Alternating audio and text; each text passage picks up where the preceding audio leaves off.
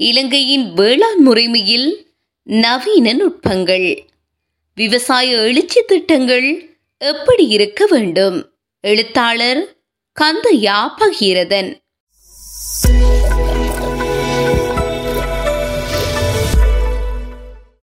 அறிமுகம். இலங்கையின் இன்றைய பொருளாதார வீழ்ச்சிக்கு மிக முக்கியமான காரணங்களில் துறைசார் நிபுணர்கள் மற்றும் விவசாயிகளின் கருத்துக்களை கேளாமலும் நன்கு திட்டமிடப்படாமலும் இரண்டாயிரத்து பத்தொன்பதாம் ஆண்டு எதிர்ச்சதிகாரமாக நடைமுறைப்படுத்தப்பட்ட நாடு தழுவிய கட்டாய சேதன விவசாயமும் அசேதன விவசாய உள்ளீடுகளுக்கான தடையுமே மிக பிரதானமாக பார்க்கப்படுகின்றன. இலங்கை கிட்டத்தட்ட ஐயாயிரம் ஆண்டுகள் அனுபவம் வாய்ந்த சூழல்நேய விவசாய திட்டங்களினோடு தற்சார்பு உணவு உற்பத்தி செய்த நாடாக இருந்தும் பின்னர் திறந்த பொருளாதாரத்துடன் கூடிய வியாபார நோக்கமாக கொண்ட ஏற்றுமதி விவசாய கொள்கைகளை கடைபிடித்தாலும் இன்று வரை இலங்கையால் விவசாயத்துறையில் தன்னிறைவு அடைய முடியவில்லை.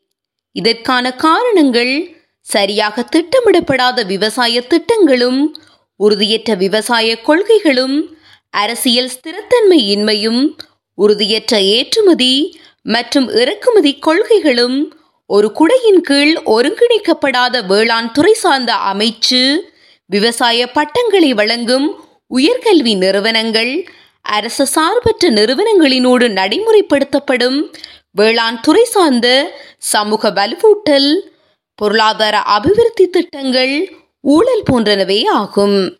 இன்று அதல பாதாளத்தில் உள்ள இலங்கையின் பொருளாதாரம் மீண்டெழுவதற்கு சர்வதேச நாணய நிதியத்தின் கால்களில் விழுந்துள்ளது. இலங்கைக்கு நாணய நிதியத்தின் உதவி கிடைக்க வேண்டுமானால் இலங்கைக்கு ஐஎம்எஃப் வைத்துள்ள பிரதான நிபந்தனைகளில் ஒன்றான ஊழல் எதிர்ப்பு மற்றும் நிர்வாக சீர்திருத்தங்கள் மேம்படுத்தப்பட வேண்டும்.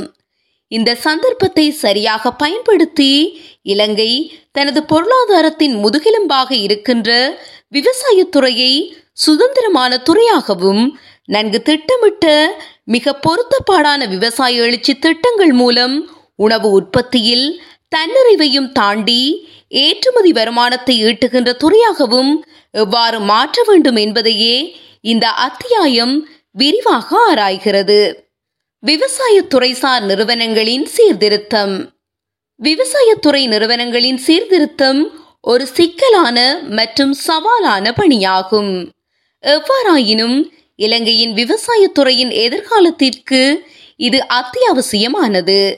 நமது நாட்டின் விவசாயத்துறை சார்ந்த அனைத்து விடயங்களையும் தீர்மானித்தல் அமுல்படுத்தல் போன்றவற்றிற்கு பொறுப்பாக இருப்பது மத்திய விவசாய அமைச்சின் கீழ் வரும் இலங்கை விவசாய திணைக்களமே.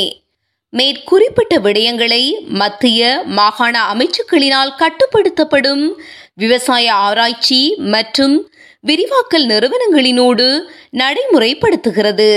ஆனாலும் மத்திய அமைச்சின் கீழ்வரும் நிறுவனங்களின் செயற்பாடுகளும் மாகாணங்களின் கீழ் இயங்கும் விவசாய திணைக்களத்தின் செயற்பாடுகளும் பெரும்பாலான சந்தர்ப்பங்களில் ஒன்றுடன் ஒன்று தொடர்பில்லாதவையாகவும் காணப்படுகின்றன. இதற்கு மேலாக விவசாயத்துறை சார்ந்த பட்டங்கள் மற்றும் விவசாயத்துறை சார்ந்த ஆராய்ச்சிகளை முன்னெடுக்கும் உயர்கல்வி அமைச்சின் கீழ் வரும் விவசாய பீடங்கள் தனியாக இயங்குகின்றன. நேரடியாக விவசாயிகளுடன் அதிகளவான தொடர்பை பேணுவதில்லை. அது மட்டுமன்றி விவசாயம் சார்ந்த வாழ்வாதார மேம்பாட்டு செயற்றிட்டங்களை அமுல்படுத்தும் அரசு சார்பற்ற நிறுவனங்கள் நேரடியாக விவசாயிகளுக்காக வாழ்வாதார முன்னேற்ற திட்டங்கள் கிராம அபிவிருத்தி திட்டங்கள் என்பவற்றை கிராம சேவையாளர் மற்றும் சமுத்தி பணியாளர்களின் உதவியுடன் முன்னெடுக்கின்றன. இதைவிட இரண்டு பிரச்சினைகள் மிக முக்கியமானவை. ஒன்று விவசாயத்துறை சார்ந்த தீர்மானங்களை எடுக்கும் விவசாய நிர்வாகத்தின் அதிகாரம் முழுமையாக மையப்படுத்தப்பட்டுள்ளது. மத்திய அரசினால் தீர்மானிக்கப்படுகிறது. இரண்டு அரசு பல்கலைக்கழக விவசாய பீடத்திலிருந்து அரசு செலவில் இலவசமாக படித்து பட்டம் பெற்று வெளியேறும் எழுபதுக்கும் அதிகமான விவசாய பட்டதாரிகள் விவசாய துறை சார்ந்த நிறுவனங்களில் அல்லது விவசாய துறையில் வேலைக்கு செல்லாமை அல்லது விவசாயத்துறையில் வேலைக்கு செல்லும் நாட்டமின்மை. இவை ஒருங்கிணைப்பு இல்லாமையை காட்டுவதோடு மேலதிக மனித வளத்தையும் அரச செலவினங்களையும் அதிகரிக்கும் செயலாகும். விவசாயத்துறை சார்ந்து இயங்கும் நிறுவனங்கள் அனைத்தையும் ஒருங்கிணைப்பு செய்து திட்டமிடுதலானது விரிவாக்கத்தை மாகாணமயப்படுத்துதலும் விவசாயிகளின் தேவைகளை பிரச்சனைகளை நன்கு புரிந்து கொள்வதற்கும் பிரச்சனைகளுக்கு இலகுவாக தீர்வு காணவும் வழிவகுக்கிறது. மேலும் விவசாய பட்டங்களை தொழில்சார் பட்டங்களாக கருதி விவசாய பட்டதாரிகள் கட்டாயம் ஐந்து வருடங்கள் விவசாயத்துறை சார்ந்த அரசு நிறுவனங்களில் மாத்திரம் வேலை செய்ய வேண்டும். மேலும் விவசாய பட்டங்களை தொழில்சார் பட்டங்களாக கருதி விவசாய பட்டதாரிகள் கட்டாயம் ஐந்து வருடங்கள் விவசாயத்துறை சார்ந்த அரசு நிறுவனங்களில் மாத்திரம் வேலை செய்ய வேண்டும் என்ற கட்டாய நடைமுறையையும் கொண்டு வர வேண்டும்.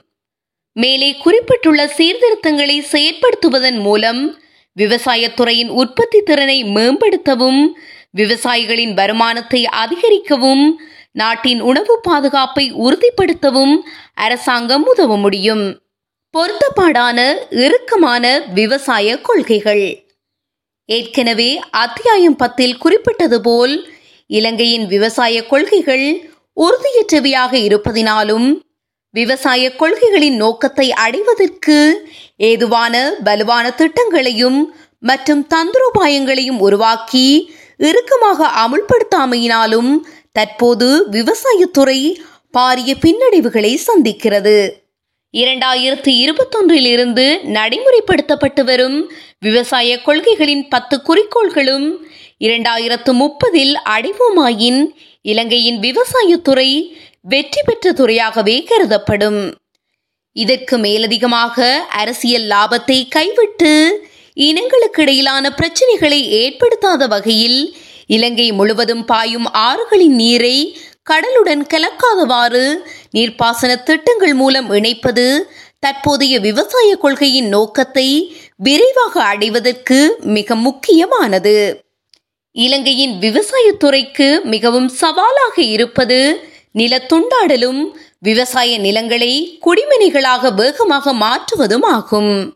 எனவே இலங்கையின் காணி சீர்திருத்த சட்டமானது மிகவும் இறுக்கமாக்கப்பட வேண்டும் என்பதோடு காணி அதிகாரங்களை மாகாண அரசுகளுக்கு வழங்கி சட்டவிரோத விவசாய நில அபகரிப்புகளுடன் தொடர்புபட்டவர்களுடைய அனைத்து சொத்துக்களையும் அரசுடைமையாக்கக்கூடிய வகையில் கடுமையான தண்டனைகளை வழங்கும் சட்ட ஏற்பாடுகளை உள்ளடக்க வேண்டும்.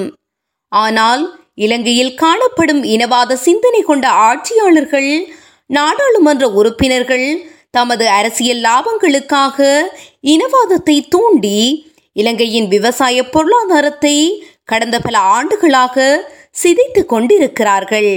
இதற்கு உடந்தையாக அவர்களை நாடாளுமன்றத்துக்கு அனுப்பும் மக்களும் இருக்கின்றார்கள் என்பதே மனவேதனையோடு கூடிய இலங்கையின் வாழ்நாள் சாபக்கேடாக இருக்கிறது.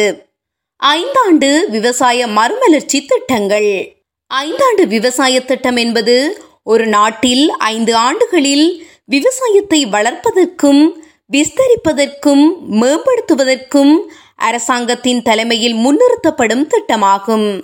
இந்த திட்டம் பொதுவாக விவசாய உற்பத்தியை அதிகரிப்பது விவசாய உற்பத்தியை மேம்படுத்துவது உணவு பாதுகாப்பை உறுதி செய்வது என்பவற்றில் கவனம் செலுத்துகிறது. அவை சுற்றுச்சூழல் நிலைத்தன்மை கிராமப்புற மேம்பாடு மற்றும் விவசாய வர்த்தகம் தொடர்பான நோக்கங்களையும் உள்ளடக்கி இருக்கலாம். இந்தியா சீனா பிரேசில் மற்றும் அமெரிக்கா உட்பட உலகெங்கிலும் உள்ள பல நாடுகளால் ஐந்தாண்டு விவசாய திட்டங்கள் பயன்படுத்தப்பட்டுள்ளன. இந்த திட்டங்கள் இந்த நாடுகளில் விவசாயத்தின் வளர்ச்சியில் குறிப்பிடத்தக்க பங்கை கொண்டுள்ளன. உணவு உற்பத்தியை அதிகரிக்கவும் விவசாய உற்பத்தியை மேம்படுத்தவும் வறுமையை குறைக்கவும் அதிகளவில் உதவின உதவுகின்றன. உதாரணமாக இந்தியாவில் உணவு தானியங்களில் தன்னிறைவு அடைய ஐந்தாண்டு விவசாய திட்டங்கள் முக்கிய பங்காற்றி உள்ளன. முதல் ஐந்தாண்டு திட்டம் மொத்த திட்ட செலவில் இருபது வீதம் விவசாயத்திற்கு ஒதுக்கப்பட்டது. மேலும் விவசாயத்தின் மீதான இந்த கவனம் அடுத்தடுத்த திட்டங்களிலும் தொடர்ந்தது. இந்த திட்டங்களின் விளைவாக இந்தியாவின் உணவு தானிய உற்பத்தி ஆயிரத்து தொள்ளாயிரத்து ஐம்பது தொடக்கம் ஆயிரத்து தொள்ளாயிரத்து ஐம்பத்தொன்றில் ஐம்பத்தொரு மில்லியன் தொன்களிலிருந்து இரண்டாயிரத்து பத்தொன்பது தொடக்கம் இரண்டாயிரத்து இருபதில் இருநூற்று எண்பத்தைந்து மில்லியன் தொன்களாக உயர்ந்தது. ஐந்தாண்டு விவசாய திட்டங்கள் சவால்கள் நிறைந்தவை. இந்த திட்டங்களை இலங்கையில் முதன் முதலாக செயற்படுத்துவதற்கு அதிக செலவு நிறைந்தவையாகவும் அவை பல்வேறு அரசு நிறுவனங்களில் ஒருங்கிணைப்பதற்கு கடினமானவையாகவும் இருக்கலாம். கூடுதலாக இந்த திட்டங்களின் செயற்றிறன் வானிலை பூச்சிகள் மற்றும் நோய்கள் போன்ற காரணங்களினால் பாதிக்கப்படலாம். சவால்கள் நிறைந்த போதிலும் ஐந்தாண்டு விவசாய திட்டம் பல நாடுகளில் விவசாய வளர்ச்சியை மேம்படுத்துவதற்கான ஒரு மதிப்புமிக்க கருவியாக பார்க்கப்படுகிறது.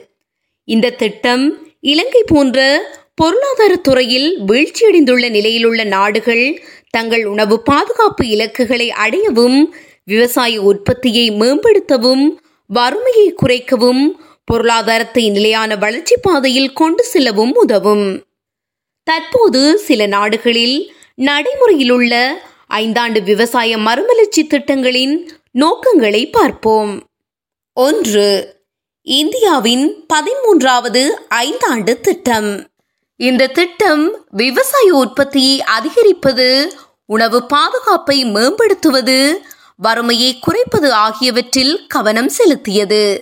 குறிப்பிட்ட ஐந்தாண்டில் அரிசி கோதுமை மற்றும் பருப்பு வகைகளின் உற்பத்தியை அதிகரிப்பதன் மூலம் விவசாய உற்பத்தியை ஆண்டுக்கு நாலு வீதத்தால் அதிகரிப்பது மற்றும் ஆண்டுக்கு இரண்டு வீதத்தால் விவசாய உற்பத்தியை மேம்படுத்துவது போன்றன பிரதான இலக்குகள். இதன் மூலம் விவசாயிகளின் வருமானத்தை அதிகரித்து வறுமை கோட்டிற்கு கீழ் வாழும் மக்களின் எண்ணிக்கையை குறைத்தலே இதன் பிரதான நோக்கம். அத்துடன் நிலையான விவசாயத்தை மேம்படுத்துவதிலும் கவனம் செலுத்தப்பட்டது. ஆனால் தற்போதைய ஐந்தாண்டு விவசாய மேம்பாட்டு திட்டம் பயிர் விளைச்சலை அதிகரிப்பது கிராமப்புற வாழ்வாதாரத்தை மேம்படுத்துவது நிலையான விவசாயத்தை மேம்படுத்துவது ஆகியவற்றில் கவனம் செலுத்துகிறது. இரண்டு சீனாவின் பதிமூன்றாவது ஐந்தாண்டு திட்டம்.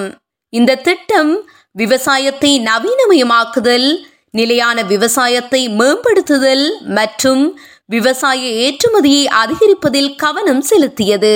குறிப்பிட்ட திட்டத்தின் இலக்குகளாக விவசாய இயந்திரங்களின் பயன்பாட்டை அதிகரித்தல் நீர் பயன்பாட்டின் செயல்திறனை மேம்படுத்தல் பூச்சிக்கொல்லிகள் உரங்களின் தேவையற்ற பயன்பாட்டை குறைத்தல் போன்ற தந்திரோபாயங்களை கையாண்டு வெற்றியும் கண்டது. தற்போதைய ஐந்தாண்டு விவசாய மேம்பாட்டு திட்டம் விவசாய உற்பத்தியை அதிகரிப்பது உணவு பாதுகாப்பை மேம்படுத்துதல் கிராமப்புற வளர்ச்சியை மேம்படுத்துதல் ஆகியவற்றில் கவனம் செலுத்துகிறது. மூன்று அமெரிக்காவின் தேசிய விவசாய கொள்கை கட்டமைப்பு. இந்த திட்டம் பாதுகாப்பான ஏராளமான மலிவு விலையில் உணவு விநியோகத்தை உறுதி செய்வதில் கவனம் செலுத்துகிறது.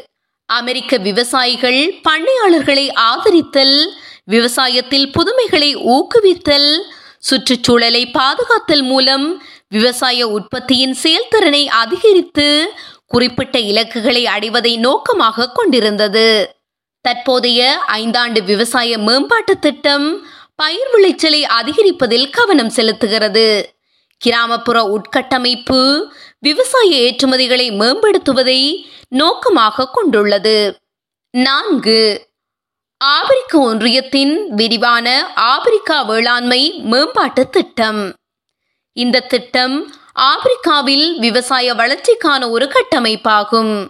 இது பிரதான பயிர்களின் உற்பத்தியை அதிகரித்தல் விவசாய இடுபொருட்களுக்கான அணுகலை மேம்படுத்துதல் மூலம் விவசாய உற்பத்தியை அதிகரித்தல் உணவு பாதுகாப்பை மேம்படுத்துதல் விவசாய சந்தைகளை வலுப்படுத்துதல் வறுமையை குறைத்தல் ஆகியவற்றில் கவனம் செலுத்துகிறது.